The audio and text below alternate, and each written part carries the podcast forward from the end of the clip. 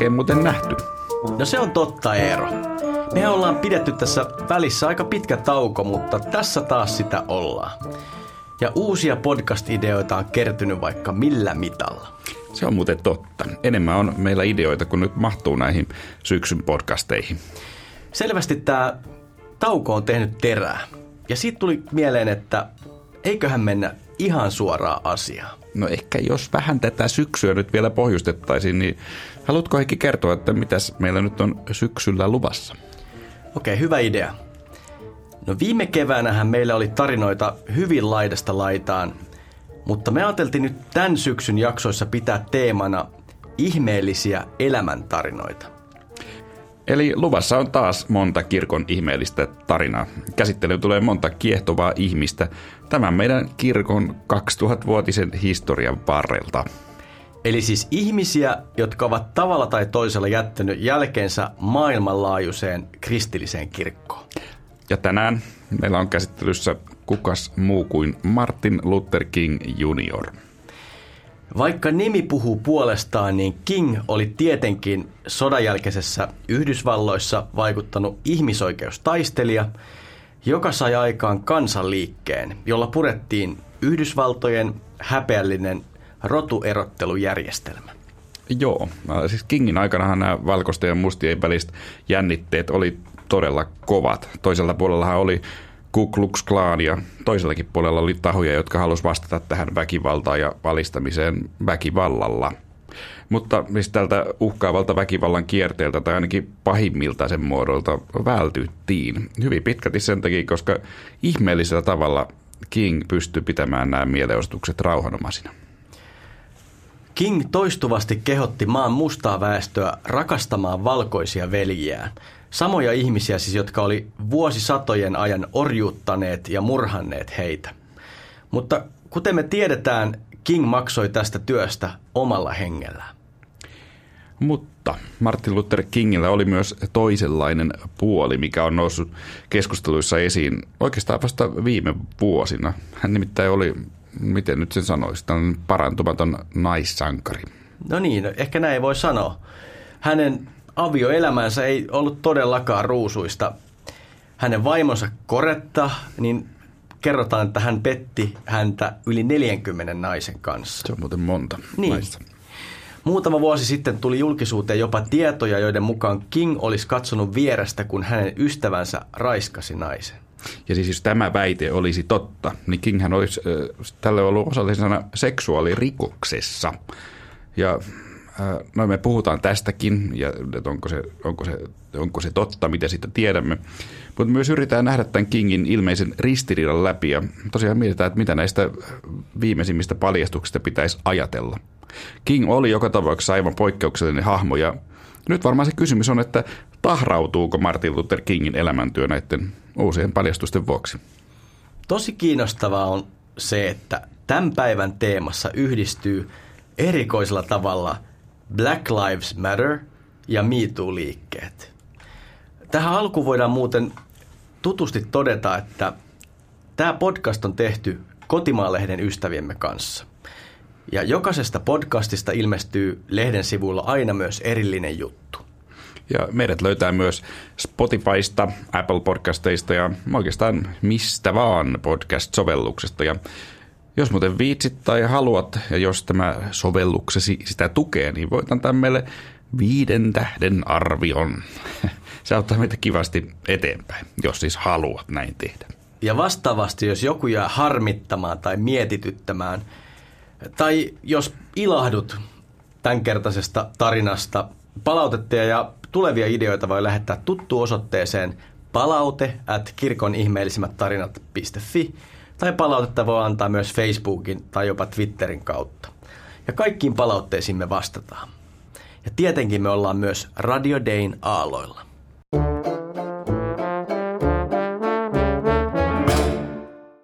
Alkuun meillä olisi ajatuksena ensin kertoa hieman MLK, näin siis Martin Luther Kingin nimi usein, usein lyhennetään, niin hänen taustastaan, elämäntyöstään ja teologiasta ja sitten lopulta myös tosiaan tästä sotkusesta yksityiselämästä.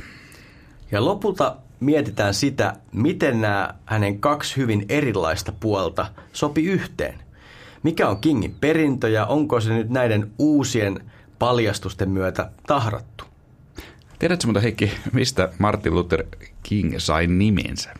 Se on muuten erikoinen juttu, koska hän, hän ei ollut mikään luterilainen, vaan hän oli baptisti. Mutta silti hän kantoi tämän meidän ikioman uskonpuhdistajan nimeä.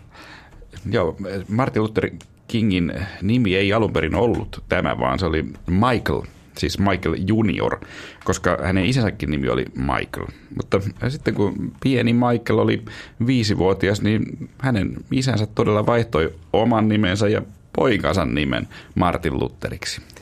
Tätä nimenvaihdosta oli edeltänyt isä Kingin – joka oli siis myös baptistipastori, niin hänen matkansa Egyptiin, Israeliin ja Eurooppaan. Ja tämä matka oli päättynyt Saksaan, jossa Hitler oli juuri noussut valtaan. Ja juuri Saksassa isä Kingiin oli tehnyt suuri vaikutus, oli, hänellä oli tehnyt suuri vaikutus tämä vierailu protestantismin syntysijoilla. Ja tosiaan hyvin pian tämän jälkeen ilmeisesti juuri Saksan matkasta vaikuttuneena Michael King vaihtoi oman nimensä ja poikansa nimen Martin Lutheriksi, että oli vaikuttava matka. Niin olisi ollut tosi hauska tietää, että itse asiassa mikä tarkalleen siellä Saksassa sai tämän aikaan, kun käsittääkseni tarina ei sitä kerro. No eikö sun nyt pitäisi äh, Gnesio luterilaisena ja se tietää, eikö mutta kiva, kun taas tauonkin jälkeen tämä termi nousee esiin. Kiitos, kyllä se kiitos, että käytät sitä ja kiitos, se lämmittää. Mutta siis tämä on kiinnostavaa sen takia, että koska mun tietojen mukaan isä King olisi käynyt vain Berliinissä, ei siis esimerkiksi Wittenbergissä, jossa Luther naulasi teesinsä. Ihan heti ei tule mieleen, miten, miten, miten Berliini voisi tarjota noin voimakkaan Luther-kokemuksen. Onko sä Eero ollut Berliinissä? On ollut, mutta ei, ei mulle tullut kyllä siellä tällaista nimenvaihto ajatusta, ajatusta mieleen. Mut, äh, mutta miten sähän kävit siellä Wittenbergissä, eikö niin, että, siis, et, että tuliko sulle sen jälkeen mitään tällaista ajatusta, että pitäisikö vaikka vaihtaa oma nimi tai jonkun poikasnimi Martti Lutheriksi? Niin, no, silloin mä en tajunnut tätä asiaa tarkemmin miettiä, mutta nyt kun mä en, tai oikeastaan sätän ajatuksen mun päähän istut, niin, niin en, en mä osaa sanoa, että jos käy vaikka niin, että mä muutan nimeäni ennen seuraavaa podcastia. Niin, että minkä nimi sä nyt sitten seuraava, seuraavalla kerralla esittäydyt. Niin. Miten sä, no sitä voisi miettiä, minkä sä voisit valita, että sä, jos sä ottaisit tavallaan tämän saman metodin kuin Martin niin. Luther King, niin mikä sä olisit Jan Hus? Rusama se olisi kauhean yksinkertainen, varmaan yksinkertaisin näistä uskonpuhdistajista. Ja, ja se näyttää mun mielestä aika hyvältä, se, se voisi olla aika is, iskevä nimi kyllä. Niin, tai siis, siis Jan Hus Rusama senior. Niin. Sitten sun pitää vaan päättää, että kuka sun näistä kolmesta pojasta olisi se junior. Oletko miettinyt, että kuka en ole vielä niin pitkälle päässyt, mutta olisihan Jan Hus helpompi kuin vaikka Ulrich Swingli tai Philip Melanchthon, mutta... mutta niin se olisi jotain komeampaa kyllä niin, niissä. Niin, mutta ehkä pitää joka tapauksessa poikien kanssa puhua ja ehkä lähdetä miettimään sitä, että kuka näistä kolmesta haluaisi lähteä tähän juttuun mukaan. Mutta jos vähän palataan lähemmästä tätä meidän aihetta, niin tämä nimen vaihtaminen, sehän ei ainakaan raamatussa ole mikään pikkujuttu. Et usein siinä on kyse siitä, että kun Jumala antaa ihmiselle jonkun suuren tehtävän, niin hän myös saa uuden nimen. Aivan. Siksi esimerkiksi Abramista tuli Abraham ja Saulista Paavali. Ja on ihan aiheellista kysyä, että oliko tässä nimen vaihtamisessa kyse myös jonkinlaisesta ennaltamääräämisestä, siis isäkingin ajatuksissa. Että jos ajatus olisi ollut niin, että että jos vaihdetaan pojalle hieno nimi, niin ehkä hänestä tulee jotain hienoa ja suurta. Niin, mikä ei muuten varmaan ole mitenkään aivan poikkeuksellinen ajatus tämänkin päivän vaikka Suomessa. Että, niin. että kyllä moni valitsee lapsilleen ihan tarkoituksesti hienot nimet, ehkä just tämän, tästä syystä. Mutta joidenkin lähteiden mukaan just tästä tavallaan tällaista ennalta määräämisestä saattoi olla myös äh, Martin Luther Kingissä kyse, että hänen isänsä ehkä näin just toivoi. Mutta ehkä nyt voitaisiin mennä kertoa tällaiset isot linjat äh, Kingin äh, elämänkerrasta. Siis ehkä pieni kertaus siitä, että mistä hänet oikeastaan muistetaankaan. Jep, näin tehdään. No, Martti Luther Kingin julkinen ura alkoi hänen silloisessa kotikaupungissaan Montgomeryssä, Alabamassa. Kun mustaihoista op- ö, ompelijaa nimeltä Rosa Parks pyydettiin bussissa luovuttamaan oma paikkansa valkoihosille. Siihen Parks ei suostunut. Ja tämän jälkeen, tämän niskoittelun jälkeen, Rosa Parks pidätettiin. Mikä on siis, nyt kun yhtään pysähtyy miettimään, että minkälainen, minkälainen maa Yhdysvallat silloin oli, niin se on kyllä uskomatonta. Et ja, ja jos vielä ajattelee nykymaailmaa ja sitä, että, että tämä tosiaan kaikki tapahtui toisen maailmansodan jälkeen. Että mm. ajattelee, että just oltiin natsi-Saksa kukistettu ja esiinnyttiin vapaan maailman johtajana. Aivan. Ja silti oman maan kansalaisia kohdeltiin näin. Niin on. Se on pysäyttävä juttu, kun sitä noin ajattelee. Ja kyllä tämä pidätys silloinkin aiheutti kuohuntaa. Tästä seurasi bussipoikotti. Eli koko kaupungin musta väestö kieltäytyi, kieltäytyi käyttämästä busseja ja matkusti töihin liftaamalla, pyörillä tai kävelle. Joo, ja siitä tämä koko kaupunki menikin kyllä ihan hyvinkin sekaisin. Tämän boikottiliikkeen vaatimuksena yksinkertaisesti oli yhtäläiset oikeudet käyttää busseja mustille ja valkoisille, sekä se, että mustien sallittaisiin toimia linja-auton kuljettajina. Ja tosiaan tämän boikottiliikkeen johtoon nousi silloin 26-vuotias nuori mies Martin Luther King. Mennään Martin Luther Kingin teologiaan vähän myöhemmin, mutta Montgomeryssä hän sanoi esimerkiksi, että jos me olemme väärässä, Jeesus Nasaretilainen ei ollut muuta kuin utopistinen uneksia eikä koskaan tullut maan päälle. Eli jo täällä 26-vuotiaana hän käytti voimakasta kieltä, joka pohjasi hänen uskonsa. Tänä päivänä olisi muuten aika vaikea ajatella, että tämän Black Lives Matter-liikkeen jäsenet vois koota tällaisen samanlaisen Jeesukseen vetoamisen ympärille, mikä on ehkä kyllä vähän surullista. Erityisesti kun ajattelee, että Montgomeryssa King todella onnistui ja tämä boikottiliike upeaa kyllä sai vaatimuksensa läpi. Eli Jeesuksen olemassaoloon vetoaminen toimi silloin. Ehkä tosiaan ei enää, vaikka kukapa tietää. Ehkä me ollaan vaan liian pessimistisiä. Niin, mutta ei, ei, eipä Kingillä tuolla Montgomeryssä helppoa ollut. Hänet esimerkiksi heitettiin vankilaan ja hieman tämän jälkeen, kun King oli pitämässä kokousta kirkossa, niin hänen kotinsa kuistilla räjähti pommi. Onnekkaasti Kingin vaimo Koretta ja hänen tyttärensä Jolanda eivät siinä kuitenkaan loukkaantuneet, mutta että monenlaisia vaarallisia tilanteita oli. Mutta ymmärrettävää oli se, että näinä aikoina King oli voimakkaan ahdistunut. Hän myöhemmin kertoi saaneensa jonkinlaisen yliluonnollisen kokemuksen, jossa Jeesus kehotti häntä puolustamaan oikeudenmukaisuutta, oikeutta ja totuutta. Ja Jeesus lupasi olla hänen kanssaan loppuun saakka. Ja tämän kokemuksen jälkeen tämä Kingin ahdistus olikin sitten kadonnut ihmeellisesti. Mutta joka tapauksessa Martin Luther Kingin maine alkoi kiiriä ympäri Yhdysvaltoja tämän Montgomeryn onnistuneen bussilakon jälkeen. Kingin seuraavat julkiset kampanjat tapahtui pienen tauon jälkeen vasta 1960-luvulla. Sitä ennen, siis 50-luvun lopulla, hän muotoili oman, omaa tämmöistä toimintafilosofiaansa ja otti paljon vaikutteita esimerkiksi Gandhilta.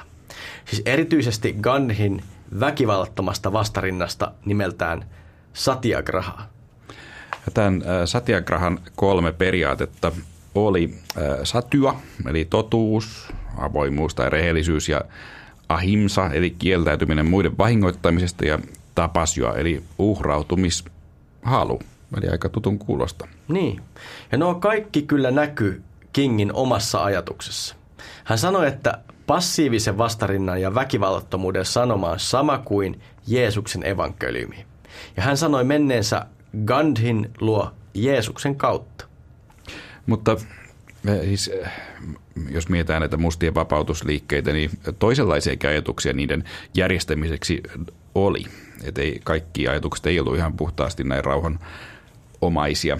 Harvemmin esimerkiksi muistaa, että toisenlainen vastarintaliike kyti myös Yhdysvaltojen mustien muslimien keskuudessa. Ja eräs heidän näkyvimmistä johtajistaan oli tällainen karismaattinen puhuja nimeltä Malcolm X. Ja tämän nimen varmaan moni, moni tunnistaa. Hänestä on tehty elokuviakin. Niin, mutta Kingia ja Malcolm X yhdisti moni seikka. mustan väestön oikeuksien ajaminen ja surullista kyllä heidät molemmat surmattiin. Malcolm X vuonna 1965 ja King vuonna 1968. Nämä kaksi miestä ei kuitenkaan ilmeisesti tehneet juuri mitään yhteistyötä koskaan, erityisesti sen takia, että tosiaan heidän lähtökohdat näiden mustien vapautukseen oli niin erilaiset. Et siinä missä King korosti tätä omaa linjaansa väkivallatonta vastarinjaa, vastarintaa, niin Malcolm korosti rotuoppia, joiden mukaan valkoiset ovat luonnostaan pahoja ja mustat luonnostaan ylivertaisia. Ää, ja Malcolm X arvosteli myös tätä valtavirran kansalaisoikeusliikettä nimenomaan tästä integraatio- ja väkivallattomuuden linjasta.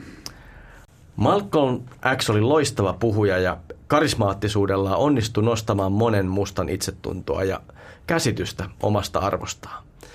Eräs hänen tunnetuimmista seuraajistaan oli nyrkkeilijä Cassius Clay, joka muutti muslimiksi käännyttyään nimensä tutumpaan muotoon Muhammad Ali. Mutta Malcolm tarinalla oli oikeastaan kauhea loppu.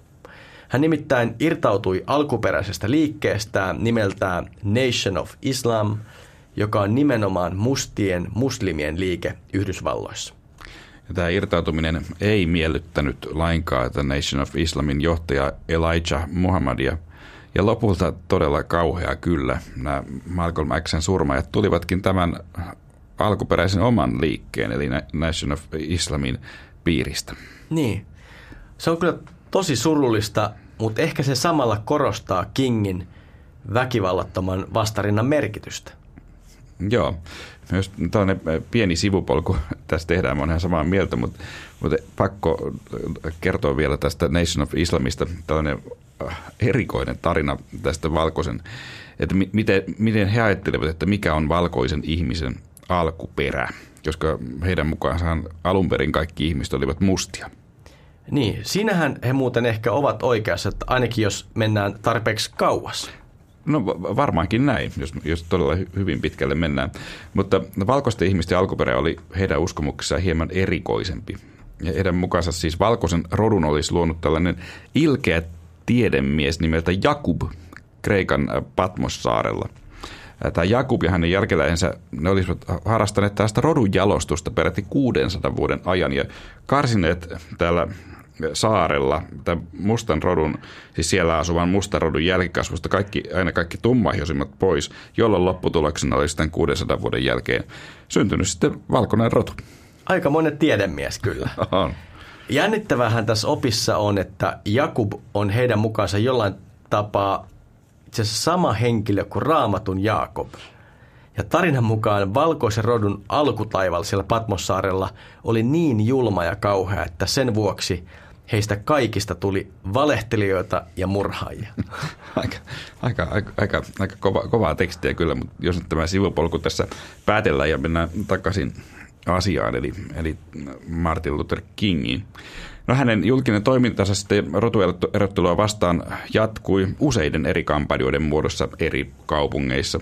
Esimerkiksi vuonna 1961 oli vuorossa Albany-niminen kaupunki Georgiassa – mutta siellä kampanja ei oikeastaan saanut tuloksia aikaa, mikä alkoi jollain tapaa nakertaa näiden aktivistien sekä myös Kingin moraalia. Seuraava suurempi kampanja järjestettiin Birmingham-nimisessä kaupungissa Alabamassa. Kingin SCLC-liike kokeili siellä taktiikkaa, jossa mustat valtasi aukioita ja julkisia tiloja istumalakoilla. He myös mobilisoi lapsia ja nuoria mukaan näihin protesteihin. Paikallinen poliisi vastasi näihin istumalakkoihin sillä, että he hankkivat vesitykkejä. Ja lopulta uutiskuvissa nähtiin paikalliset poliisit ruiskuttamassa näillä kovalla paineella vettä lasten päälle, jotka todella joidenkin kuvausten mukaan lensi ilmassa kuin räsynuket, jopa sitten, että vaatteet lähti vedenpaineesta heidän päältä. Onhan toi aika kauheata. No No ei se kyllä varmasti, jos, koska silloin todella TV oli jo lähes joka kodissa, niin ei se nyt poliisin toimintaa ajatellen näyttänyt kovin hyvältä. No ei. Birminghamin valkoiset pastorit kirjoitti Kingille kirjaa, jossa he kehottivat Kingiä malttiin. Kun hän vain jaksaisi odottaa, niin tilanne lopulta paranisi. Se heidän viesti oli, että hätiköinti voisi johtaa verenvuodatukseen. Eli asia olisi pitänyt ajaa vain laillisin keinoin. No King, joka oli, oli heitetty sieltä Birminghamissa vankilaan ja, ja sieltä vankilasta sitten vastasi näille malttia penääville pastoreille, niin kirjoitti siellä hyvin suorasanaisen kirjeen heille ja vetos muun muassa siihen, että, että jos tätä laillisuutta mietitään, niin kyllähän Natsi-Saksassakin juutalaisten vaino oli ihan laillista maanlakien mukaan. Ja että on olemassa tilanteita, jolloin voimassa olevia lakeja vastaan täytyy käydä kapinaa. Mitä sä Heikki olet tästä mieltä? Niin siitä, että täytyykö lakia kunnioittaa joka tilanteessa. Niin. No, kyllä lakeja pitää pystyä tarkastelemaan myös kriittisesti. Ja tarvittaessa se lakienkin pitää joustaa, mutta jos kyse on kapinasta, niin kyllä sille toisaalta pitää löytyä myös vahvat perusteet. Niin, ky- kyllä. Ja siis periaatteessa minäkin olen kyllä ihan samaa mieltä kuin King. Ja jos nyt ajatellaan tätä tilannetta, missä hän oli, niin aivan ehdottomasti näitä, näitä rotuerottelulakeja vastaan piti käydä. Ei siitä ole kahta sanaa. Mutta tietenkin pitää aina muistaa, että jos että tämä periaate, näitä lakeja vastaan käyminen, niin sehän voi johtaa monenlaisiin lopputuloksiin, että, että se, joka tätä periaatetta vaatii, niin hänen täytyy myös ymmärtää, että toiset voivat vaatia sitä aivan eri syistä, mm. Riippuen siitä omasta tulokulmasta. Että sehän voi johtaa siis jopa kahteen ihan erilaiseen lopputulokseen. Mm. Mutta mitä se tarkoittaa?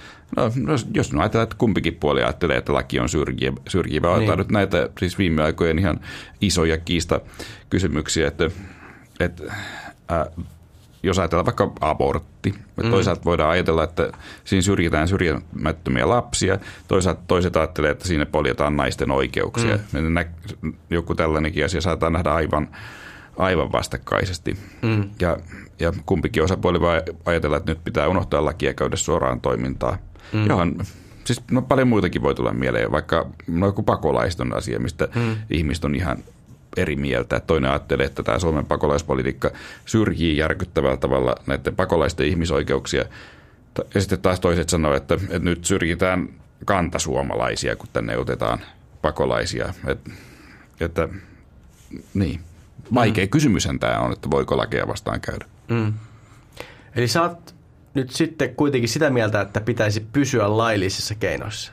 No eikö varmaan mä haluan sanoa sitä, että kyllä se kynnyksen pitää olla tosi korkealla siinä, että, että unohdetaan lailliset keinot ja, niin. ja, ja ryhdytään, ryhdytään suoraan toimintaan. Mutta, niin. mutta niin kuin sanoin, niin kyllä Kingin kohdalla varmasti näin oli tarpeen tehdä. Niin. Mutta Kingin ajan Yhdysvalloissa mikä tahansa kynnys kyllä täytty tai yli, ja ylitty kevyesti. Pitää muistaa myös, että hänen kansanliikkeensä vastarinta oli väkivallatonta, mikä kyllä alleviivaa sitä, että hänen toimintansa oli kaikin tavoin hyväksyttävää. Niin se on, se on kyllä totta. Jos ajatellaan väkivallatonta vastarintaa ja, ja aseellista, niin ne on kaksi hyvin eri, eri, eri asiaa. Mm. Ää, ja sitten jos nyt ajatellaan mielenosoituksia Suomessa nykyisin tai mennään vaikka kauemmas historiaan, niin mm. kyllähän ne monta kertaa yltyy väkivaltaisiksi. Eli kyllä tämä on poikkeuksellinen tämä Kingin tapa osoittaa mieltä. Mm. Ehkä tässä voidaan vetää rinnastus tähän tämän vuoden Black Lives Matter-liikkeeseen. Siitä on muuten vähän vaikea sanoa, että onko se väkivaltainen vai ei. Miten niin? Niin jos seuraa Yhdysvaltojen uutisointia, vaikka nyt CNN tai, tai New York Timesia, niin kuva on kyllä ihan erilainen kuin katselee vaikka Fox-kanavaa. No se on kyllä ihan totta. Et jos, jos katselee CNN, niin he kertovat, että Black Lives Matter on rauhanomainen liike, joka on hyvän puolella ja Fox taas sanoi, että nämä mielenosoittajat on täysiä vandaaleita, jotka hakkaa ja rikkoo ja, ja rikkoo paikkoja ja tuhoaa. Kumpa sä muuten uskot? Mitä sä ajattelet? Niin. No mua harmittaa se, että, että mä en oikein pysty uskoa kumpaakaan. Ainakaan ihan varauksetta. Mua harmittaa siis sen takia, että, että se tiedon välitys näyttää olevan niin värittynyttä. Kaikilla tuntuu olevan joku agenda, joka pahimmillaan hämärtää ihan perusfaktojenkin hankkimista. No näin se on. Mutta jos ajatellaan nyt Suomea ja suomalaisia, niin hyvin harva voi julkisesti sanoa uskomansa Fox-kanavaa. Että että et nämä meidän kanavathan ja meidän tiedotusvälineet kyllä on enemmän tämän CNN ja mm. näiden, näiden linjoilla, mutta kyllä se toki mietityttää, että, että jos on kaksi näin erilaista todellisuutta, niin kyllä se toinenkin todellisuus on syytä ymmärtää. Niin, niin. Uh, ja, mutta jos mä oon ihan rehellinen, niin vaikka Black Lives Matterissa tämän poliisiväkivallan poistaminen on tietenkin täysin kannatettava aate, niin onhan se tähän Kingin liikkeeseen verrattuna aika paljon sekavampi porukka. Niin. No kaikki on nykyisin sekavampaa. Kaikki aatteet ja politiikka on niin polarisoitunutta. Kingin aikana, varsinkin kun katsoo näitä pitkän ajan päästä, niin oli hyvä, oli niin kuin hyvä ja paha ehkä helpommin erotettavissa. Niin, ja ehkä se suurin ero äh, Black Lives Matterilla ja näitä tällä 60 vuotta sitten tapahtuneella toiminnalla, jossa King oli mukana, niin, niin tällä nykyisellä liikkeellä ei oikein ole johtajaa, vaan nämä kaikki protestit tapahtuu niin kuin jotenkin spontaanin tuntuisesti. Niin. Lisäksi vaatimukset on nyt jotenkin epäselvempiä. Poliisiväkivallan lopettaminen on selvä pyyntö, mutta ehkä keinot, kuinka siihen päästään, on vaikeampi yksilöidä. No niin, totta. Mutta voihan se olla, että jos me oltaisiin eletty Kingin aikana ja oltu paikan päällä niissä mielenosoituksissa ja muissa, niin voisi se homma ehkä näyttänyt sekavammalta kuin täältä 60, 60 vuoden päästä historian kirjoista ja muistelmista luettuna. Mm. Mutta äh, jos palataan sinne Birminghamiin, äh, missä King oli kirjoittamassa kirjettä, hän siis pääsi vankilasta ja siellä tosiaan monet rotuerottelusäädökset kumottiin. Eli, eli Birminghamissakin jo Kingin liike onnistui vaatimuksessa. Mm. Kingillä oli monia vastaavia kampanjoita ympäri Yhdysvaltoja, joista osa oli menestyksiä ja osa taas ei. Mutta jos jokainen muistaa yhden asian Martin Luther King juniorista, niin se on nyt varmasti ainakin hänen kuuluisa I have a dream puhe. Niin, puheitahan maailmassa kyllä riittää. Ja, mutta se on kyllä tosi harvinaista, että joku puhe jää tällä tavalla historiaan, kuin just tämä minulla on unelmapuhe. Totta. Vaikea keksiä mitään lähihistorian puhetta, joka olisi ollut niin vaikutusvaltainen kuin tämä. Timo Soinin tuli iso jytkypuhetta, ei varmaan tässä nyt lasketa. Niin, no ainakin se jäi mieleen. Mutta ei sekaan ihan maailmanlaajuista suosita sentään nauti. No ehkä ei. Sitä paitsi jytkyä taitaa olla vaikea kääntää toisille kielille. Enkä nyt osaa ihan sanoa, oliko se aivan niin ylevä kuin minulla on unelmapuhe. No ehkäpä ei. Mutta minulla on, puhe, äh, minulla on unelmapuhe, jos siihen nyt mennään, niin se pidettiin Washingtonissa. Siellä järjestettiin tällainen tapahtuma Marssi Washingtonin työn ja vapauden puolesta. Ja tämän marssin tarkoituksena oli saada mustan väestön taloudellista ja myös sanoisiko julkis oikeudellista asemaa parannettua. Ja tämä marssi lopulta saikin aikaa monia lakimuutoksia, jotka esti syrjinnän ihmisryhmän mukaan ja poisti myös mustille asetettuja tällaisia syrjiviä äänestyskäytäntöjä. Ja tämä oli yksi suurimpia koskaan Yhdysvalloissa ja varmaan missään muuallakaan järjestettyjä kokoontumisia ihmisoikeuksien puolesta. Mutta jos mennään Kingin puheeseen, niin se oli upea. Tallenne siitä löytyy netistä ja se on niin hieno, että siitä voi kuvitella innostuvansa, vaikka edes ymmärtäisi sanoista mitään. Siinä määrin ylevään poljentoon Kingi puheen lopussa yltää. Mutta sisältö, se on kyllä vielä hienompi. Kyllä. King aloittaa puheensa sanomalla, että tämä häntä kuuntelemaan tullut suuri kansanjoukko, niin hän kertoo heille, että tähän joukkoon on tullut Washingtonin lunastamaan shekkiä. Hän kertoo ja vetoaa Yhdysvaltojen muinaisiin perustajia, jotka perustuslaissa ja itsenäisyysjulistuksessa he takas kaikille ihmisille, niin mustille kuin valkoisille, luovuttamattoman oikeuden elämään, vapauteen ja onnen etsintään. Ja sitten King jatkaa näin. On kuitenkin käynyt selväksi, että Amerikka on jättänyt toteuttamatta tästä sitoumuksestaan sen osan, joka koskee sen värillisiä kansalaisia. Sen sijaan, että Amerikka olisi kunnioittanut pyhää velvoitettaan, se onkin antanut mustille ihmisille kelvottoman shekin. Shekin, joka on nyt palautunut merkinnällä ei katetta. Puheen keskivaiheella King äh, kertoo äh, tästä syvästi amerikkalaisuuteen juurtuneesta unelmasta. Ja siinä hän puhuu unelmasta. Hän sanoo, minulla on unelma, että jonakin päivänä tämä kansakunta nousee ja elää todeksi sen, mihin se uskoo. Me pidämme näitä totuuksia kiistämättöminä. Kaikki ihmiset on luotu tasa-arvoisiksi. Ja hän jatkaa monin sanoin unelmasta, jossa esimerkiksi Alabaman pienet mustat ja valkoiset tytöt ja pojat voivat ottaa toisiaan kädestä ja kävellä yhdessä kuin siskot ja veljet. Ja tässä puheen viimeisessä, ehkä kaikkein kohottavimmassa osassa King toistaa moneen otteeseen lausetta Let freedom ring, eli soikoon vapaus.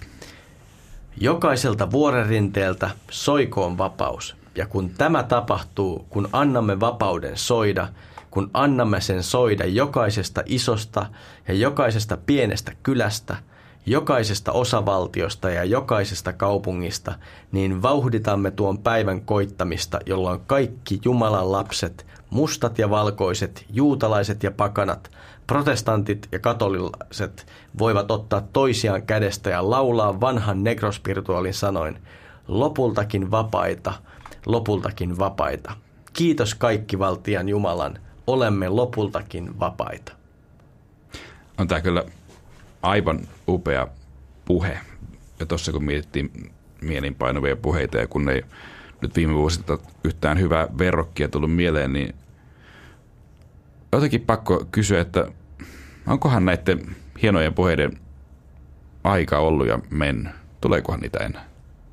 Niin tarkoitatko sitä, että sen olisi jotenkin korvannut joku muu, vaikka tämmöinen niin yleinen huuto sosiaalisessa mediassa?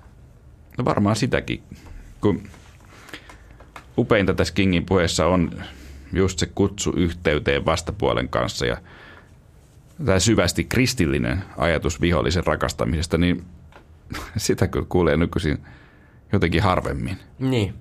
Eikö se ole näin? Niin, no olisi ainakin surullista, jos, jos näin olisi, mutta ei kai se nyt ole myöhäistä itse muuttaa omaa käytöstä. Toisaalta jos tällaisen puheen postaisi vaikka Facebookiin tai Instagramiin, niin en tiedä, miten ihastunut se vastaanotto olisi. Niin, tai TikTokkiin. Monessa palvelussa taitaisi tulla kyllä tämä aikaraja vastaan, että niin. mehän näin pitkiä puheita, kato kukaan jaksa enää kuunnella, mutta olisi se kiinnostava kokeilu. Siis laittaisi videoita, jossa puhuisi tällaisia puheita. Niin, no ei, ei muuta kuin tarvitsisi ehkä ensin opetella puhumaan niin kuin itse King. No, se on kyllä ihan totta, mutta en tiedä miksi se toimisi. Mun yhdessä lempi TV-sarjassa, tällaisessa amerikkalaisessa Office TV-sarjassa, jonka moni varmaan tuntee, niin suosikkikohtaus siinä on, kun nämä toimiston työntekijät narraa tämän yhden Dwight-nimisen henkilön pitämään tässä valtakunnallisessa paperimyyjien kokouksessa puheen, jonka on alun perin kirjoittanut Mussolini, pistää Italian Italian vanha diktaattori. Ja sitten se puhe on lopulta ihan järjetön menestys.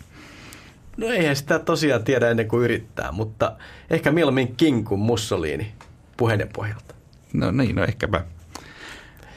Mutta jos palataan vielä Kingiin tai ehkä hänen elämänsä loppuun. Hänet tosiaan 4. huhtikuuta 68 ammuttiin kuoliaaksi Memphisissä Lorraine-nimisen motellin parvekkeelle vasta 39-vuotiaana, eli aika nuorena, eikö niin, että tasan sun ikäisenä Heikki? Niin. No ainakin tuntuu siltä, että mä en ole jättänyt maailmaa yhtä pysyvää jälkeä vielä kuin Martin Luther King. Niin, että sun aika se ei ole vielä. Niin. Älkää ole nyt turhan vaatimaton. Niin. Kyllähän sinäkin oot kaikenlaista saanut aikaa, vaikka nämä podcastit. Niin. No mutta tähän itse tapahtumaan, niin ampuja pääsi karkuun, mutta hänet saatiin kahden kuukauden päästä kiinni Lontoossa Heathrow lentoasemalta. Ja tämän ampujan nimi oli James Earl Ray. Hän oli taparikollinen, jolla oli hyvin sotkunen tausta. Hän oli rikosten lisäksi yrittänyt toimia pornoelokuvien ohjaajana Meksikossa. Siinä kyllä epäonnistui. Sitten kun mietitään että hänen motiiviaan, että miksi hän teki sen, minkä teki, niin ilmeisesti se oli ihan yksinkertaisesti viha ja rasismi, mikä hänet tähän ajoi. Hän oli myös yllättävää suunnitelmallisuutta osoittanut ennen murhaa ja esimerkiksi muuttanut kirurgisesti ulkonäköään ennen tätä tekoa. Mutta siihen, oliko hän oikeasti murhaaja, liittyy tietenkin myös salaliittoteorioita. Moni on sitä mieltä, että hän ei toiminut yksin, vaan murhan takana oli jokin valtion virasto. Kupa, kukapa tietää. No niin, niin, nimenomaan. Ei varmaan tällaista isoa julkista murhaa olekaan sellaista, johon ei joku mm. salaliittoteoria liittyisi. Niin. Mutta joka tapauksessa tämä murha teki Martin Luther King juniorista marttyyrin, mikä tietenkin siis vaan voimisti hänen painoarvoaan äh, Yhdysvalloissa. Mutta ennen kuin mietitään vielä tätä Kingin teologiaa ja näitä hänen elämänsä ristiriitoja, niin äh, yksi ehkä tällainen kiehtova yksityiskohta. Hän nimittäin piti päivä ennen kuolemaansa toisen kuuluisen puheen, äh, jonka nimi on I've been to the mountain top, eli se voisi suomentaa vaikka, että olen ollut vuoren lailla. Siinä hän tekee vertauksen itsensä ja Mooseksen välillä ja kertoo nähneensä luvatun maan, mutta toteaa, ettei ehkä pääse sinne seurakuntansa kanssa. Siis samoin kuin Jumala näytti Moosekselle luvatun maan, mutta ei koskaan päässyt sinne itse. Ja tämä puhe jäi kaikumaan jollain tapaa profeetallisena, että kun hän sanoi, että hän ei varmaan sinne pääse erityisesti, koska seuraavana päivänä todella sitä tapahtui, mitä tapahtui. Mutta tosiaan nyt kun nyt podcastin nimihän on kirkon ihmeellisimmät tarinat, niin ehkä voitaisiin nyt vähän miettiä tätä Martin Luther Kingin teologiaa. Hyvä idea. King oli siis baptistipastori, samoin kuin hänen isänsä oli ollut. Baptisteja voi varmaan kuvata Yhdysvaltojen kristillisyyden valtavirraksi. Eli hän ei siinä mielessä kuulunut mitenkään radikaaliin liikkeeseen. Ja hänen nuoruutensa, se ei nyt suoraan, vaikka hänen isänsäkin pastori oli, niin, niin hänen nuoruutensa ei viitannut taipumukseen valita papin uraa.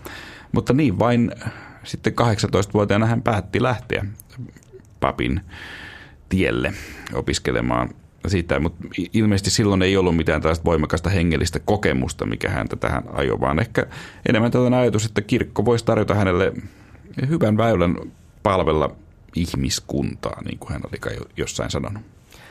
Tuossa aiemmin kerrottiin yhdestä henkilökohtaisesta uskon kokemuksesta, joka oli hänelle sattunut Montgomeryssä, mutta muuten Kingia voi kuvata uskon käsitykseltään varsin liberaaliksi. Hänen henkilökohtaisia tekstejä on tutkittu myöhemmin ja niissä käy varsin selvästi esille se, että hänen raamattukäsityksensä ei ollut kovinkaan kirjaimellinen. Niin, jotain esimerkkejä, että hän ei esimerkiksi uskonut, että Joona oikeasti joutui valaan vatsaan ja epäili myös sitä, että esimerkiksi että Jeesus ja Johannes Kasteja olisivat tavanneet ja kaiket ehkä niin kuin isoimpana asiana hän jopa saattoi epäillä Jeesuksen neitsellistä syntymääkin.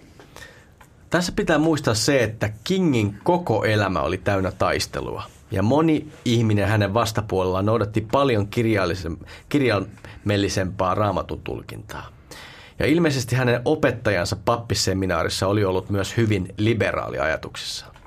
Mm, mutta ehkä tämä liberaali ja konservatiivi se ei ole se kaikkein merkittävin asia hänen teologiassa, mutta nimenomaan tämä vuorisaarnaa mukaileva toisen posken kääntäminen, mistä tämä väkivallaton vastarinta sitten kumpusi. ja just sen takia Kingin kannattajat ei kantaneet aseita, eikä halunnut vastata pahaan pahalla. Ja voi olla, että jos tätä väkivallattomuutta ei oltaisi perusteltu kristinuskolla, ihmisiä ei oltaisi saatu mukaan liikkeeseen. Tässä varmasti yksi ero Kingin liikkeen ja BLM-liikkeen, Black Lives Matter-liikkeen välillä. Tältä nykyliikkeeltä puuttuu paitsi johtajat, myös, niin kuin todettiin aikaisemmin, myös yhteinen arvopohja ja tietysti yhteinen usko. Niin se on kyllä totta. Ja sitten yksi, mikä on aika helppo rinnastus tehdä Kingin liikkeen ja vähän hänen kuolemansa jälkeen latinalaisessa Amerikassa nouseen vapautuksen teologian välillä – kummassakin liikkeessä ajateltiin, että kristityt ei voi vaan odottaa sitä tulevan maailman elämää ja sen unnia, vaan kyllä tasa-arvon puolesta pitäisi taistella myös tässä elämässä. Tämähän on periaatteessa ihan täysin kannattava asia. Mutta siinä on tietenkin se puoli, että tällöin kristinusko helposti muuttuu poliittiseksi, mitä taas ei nykyään pidetä kovin hyvänä asiana. Niin, vaikka toisaalta sitä on vähän vaikea välttää, koska mikä nyt on poliittista, niin moni asia on, että, että jos joku aikaista puhuttiin aborttikysymyksestä ja sitten puhutaan vaikka seksuaalivähemmistöihin suhtautumista, niin kyllä se, kyllähän se on poliittista. On sitten nyt kummalla puolella aitaa tahansa näissä asioissa, mm. niin ne asiat on poliittisia. Tästä muuten saadaan hyvä asesilta tähän podcastin alussa mainittuun Kingin uskottomuuteen ja naisseikkailuihin. Kun jos vuorisarnaan viitataan, niin sen aviorikoksia käsittelevä osa oli Kingille vaikeampi pala. Niin, Vuorisaarnassaan tosiaan kehotetaan repäisemään oikea silmä ja oikea käsi pois, jos ne sinua viettelevät, mutta ei voida kyllä varmaan sanoa, että King ei olisi uskonut näitä raamatun opetuksia, että et päinvastoin. Että et hän mitä ilmeisimmin kärsi tästä omasta heikkoudestaan naisten suhteen ja siis näin ikään, ikään kuin oman uskonsa kannalta ja myös pelkäsi, että jos nämä asiat tulee esiin, niin, niin se voisi tuhota hänen koko elämäntyönsä. Silti hän ei kyennyt lopettamaan vaimonsa pettämistä ilmeisesti missään vaiheessa elämäänsä. Hän käsitteli teemaa usein myös saarnoissaan. Erässä saarnassa hän sanoi, että meissä jokaisessa on kaksi puolta ja elämän suurin taakka on pitää korkeampi puoli aina määräävässä asemassa. Älä anna alhaisemman puolen ottaa valtaa, hän kehotti. Että samaa teemaa hän äh, jatko toisessa saarnassa ja sanoi, että jokainen meistä on jollain tapaa skitsofreeninen persona, että jokaisen ihmisen sisimmässä on käynnissä sisällissota. Ja hän jopa vertasi jokaista kuulijaa tohtor Jekyll ja Mr. Hyde. Mä muuten luin sen kirjan taas joku aika, aika, aika sitten ja se pitää sanoa, että kirja, kirja onkin vanha, niin pitää edelleen otteessaan. Eikö siinä muuten mukava Jekyll ja kauhea Hyde lopulta paljastunut yhdeksi samaksi henkilöksi? No näinhän se on, ja, mutta sitten lopulta se haidotti vallan lähes kokonaan, vai, tai ottaako se ihan kokonaan, sitten kun lääkkeet loppuvat. Mutta kyllähän Kingikin elämästä siis hyvin voimakkaasta ja hyvän ja pahan taistelun vuorotteli. Ja jos nyt mennään tähän muutaman vuosi sitten julkisuuteen tullutta nauhoitusta, jonka mukaan King olisi ollut mukana tilanteessa, jossa hänen ystävänsä siis raiskasi naisen, niin se on kyllä, miten päin vaan sitä ajattelee, mm. että, niin se on kyllä tosi häiritsevä asia. Koska jos se olisi totta, niin King hän olisi sitten tosiaan seksuaalirikollinen ollut tai ainakin ollut osallisena tällaisessa tilanteessa. Ja on se tosi painava syytös. Se on tosi painava syytös. Ja tätä asiaa on myös kyseenalaistettu monelta taholta. J. Edgar Hooverin FBI nimittäin keräs Kingistä ja muista aktivisteista raskauttavia tietoja, joita he olisi voinut käyttää näitä vastaan. Ja nämä uudet tiedot on peräsi, ju, peräisin juuri näistä FBI-muistiinpanoista, jossa FBI oli kuunnellut tilaa, jossa tämä väitetty rikos tapahtui. Nämä tilanteen nauhat tulee itse asiassa julki vasta 2027, jonka jälkeen asiasta voi ehkä sanoa jotain lopullista suuntaan tai toiseen. Tämä Hoover muuten johti FBItä, tiesit sä, peräti 48 vuotta, mikä on ihan uskomaton. Mä tiesin, että se on pitkään, mutta en tiennyt, että se on 48 vuotta ja se on muuten uskomattoman pitkä aika. Siinä, siinä aikana hän rakensi Yhdysvaltain keskusrikospoliisista oman linnakkeen, jota ei oikeastaan kukaan pystynyt valvomaan. Äh, ja siis mennään vielä FBI ja Kingin suhteisiin, niin FBI lähetti myös Kingille kirjeen, jossa oli just liitteenä näitä nauhoituksia hänen kohtaamistaan naisten kanssa. Ja tämä kirje tuli Kingille just ennen kuin King oli ehtinyt vastaanottaa hänelle myönnetty Nobel-palkinnon. Hän voitti siis senkin. Ja tässä kirjeessä Kingiä kehotetaan ryhtymään toimiin ennen tämän palkinnon vastaanottamista. Ja jos hän ei ryhtyisi toimiin, niin muuten nämä kaikki hänen petollisuutensa ja naisseikkailunsa vuodettaisiin lehdistölle.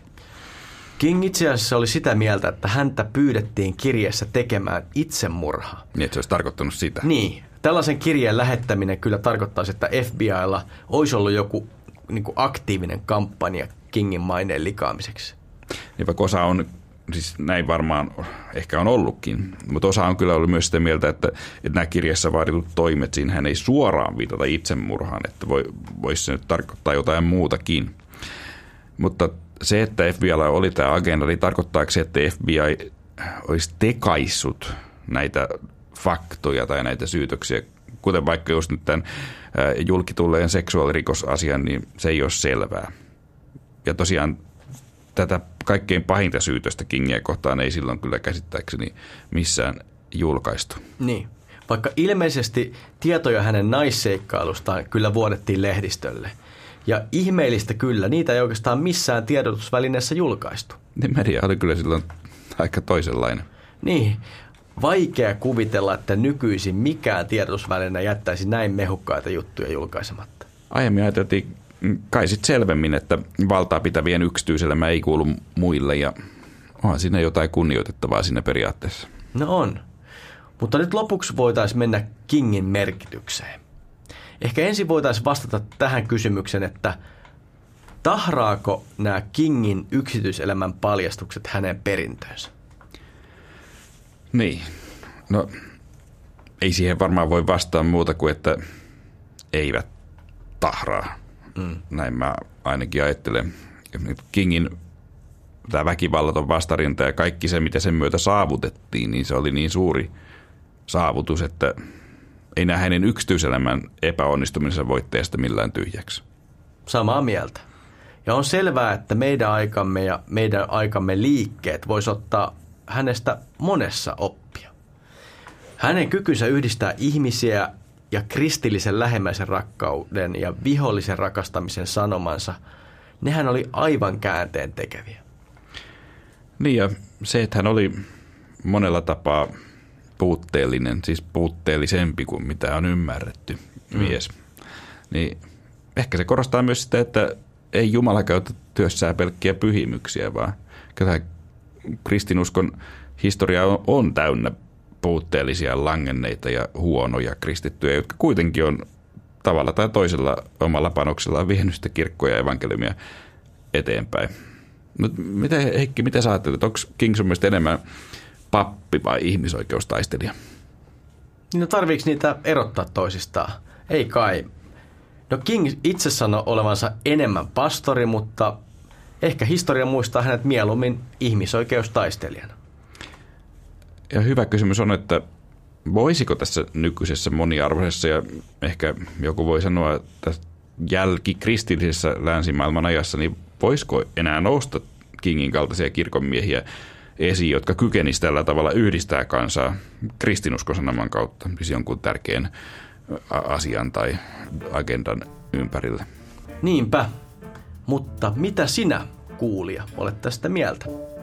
Voit kertoa tästä Facebookissa. Hae sieltä sivu Kirkon ihmeellisimmät tarinat. Ja palautetta ja ideoita voi lähettää tuttuun osoitteeseen palaute at kirkon ihmeellisimmät tarinat.fi tai Facebookissa. Kaikki palautteisiin tosiaan lupaamme vastata, mutta mikä aihe meillä muuten Heikki on ensi kerralla käsittelyssä? No, otetaan yksi toinen puutteellinen suurmies. Ensi kerralla me puhutaan Englannin kuninkaasta Henrik kahdeksannesta ja me puhutaan anglikaanisen kirkon synnystä. Mutta eikö tämä Henrikkikin ollut melkoinen naisten mies muuten? No kyllä, ja hänen vaimonsa on varmaan yhtä kiinnostavien kuin hän itse. Mutta joka tapauksessa kannattaa virittää podcast vastaanotin tälle taajuudelle myös kahden viikon päästä. Niin kannattaa avata myös Kotimaalehti, koska tämä podcast on tehty Kotimaalehden ystävien kanssa. Jokaista podcastista ilmestyy lehden sivulla aina myös erillinen juttu. Löydät meidät myös Spotifysta, Apple Podcasteista ja oikeastaan mistä vaan podcast-sovelluksesta. Jos muuten viitsit ja haluat, niin voisit antaa meille niiden kautta arvion. Se auttaa meitä kivasti eteenpäin. Ja tietenkin me ollaan myös Radio Dayn aalloilla. Kiva kun kuuntelit.